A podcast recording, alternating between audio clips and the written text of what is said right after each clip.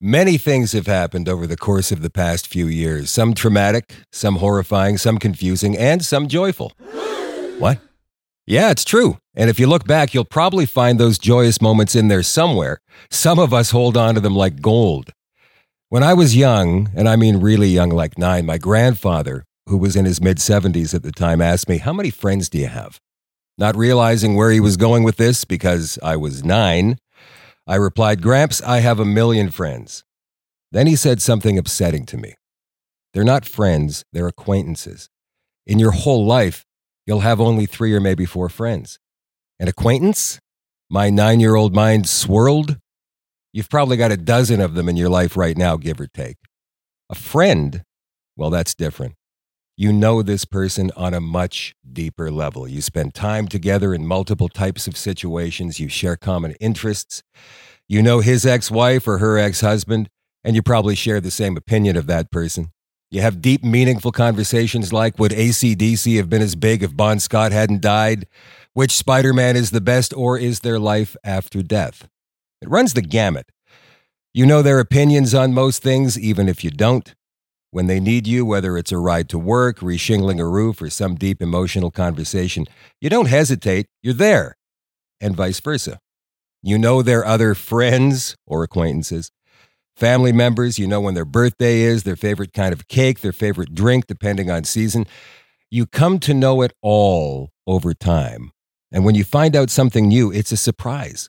If you haven't spoken for a few weeks because of circumstances, you pick right up where you left off after perhaps chiding each other for a few seconds. Hey, did you lose my number? What the heck, man?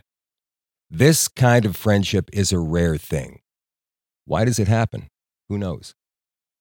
But that's a person you're going to be stuck with for the rest of your life. They'll always be there in some way, shape, or form, and you wouldn't have it any other way. This is a friend there's a recent study out there from the Survey Center on American Life, a voluntary survey that tells us the average person will make 29 real friends over the years, but lose at least five along the way because of arguments, eight because of losing touch or moving, and 10 for no real reason at all, which leaves us with six. I'd suggest the survey to be inaccurate because you cannot lose a real friend. So, six it is. And this is not all at once either. People die, after all. So, what happened over the course of the pandemic response? With the lockdowns, the social distancing, the masking, the arguments over getting the shots, the othering. What's othering? Well, look it up if you don't know. The complete indifference to basic human decency, the wondering about how they don't see it, the threats, the ugliness, the loss, the despair, the joy. How many real friends did you actually lose during the last three years? The answer is none at all.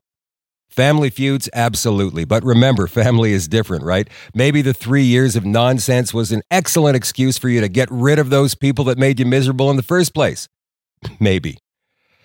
Here's a question for you to ponder How many friends have you made over the course of the madness?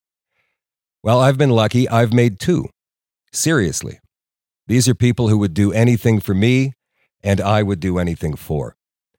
They're people of great character and bravery. They're people who truly care, and I love them both very much in different ways. They have both brought me joy and helped me a great deal when I've been down, and they've done it intentionally and unintentionally just by being in my life. And I'm grateful. I've also reached across the great divide and brought one back into my life, and we've agreed to disagree about the pandemic and the state of the world right now. We talk about other things, no less important. Again, I'm lucky. What about you? How many friends have you made these past three years? Will you reach across the abyss to bring somebody back into your life even though you disagree? Are you willing to take that chance? I understand you may crash and burn. They might reject you and still harbor those same opinions from two years ago. You supported the truckers. I'm sorry, but you're a racist and you have no place in my life. You put us all in danger because you refused to get the vaccine.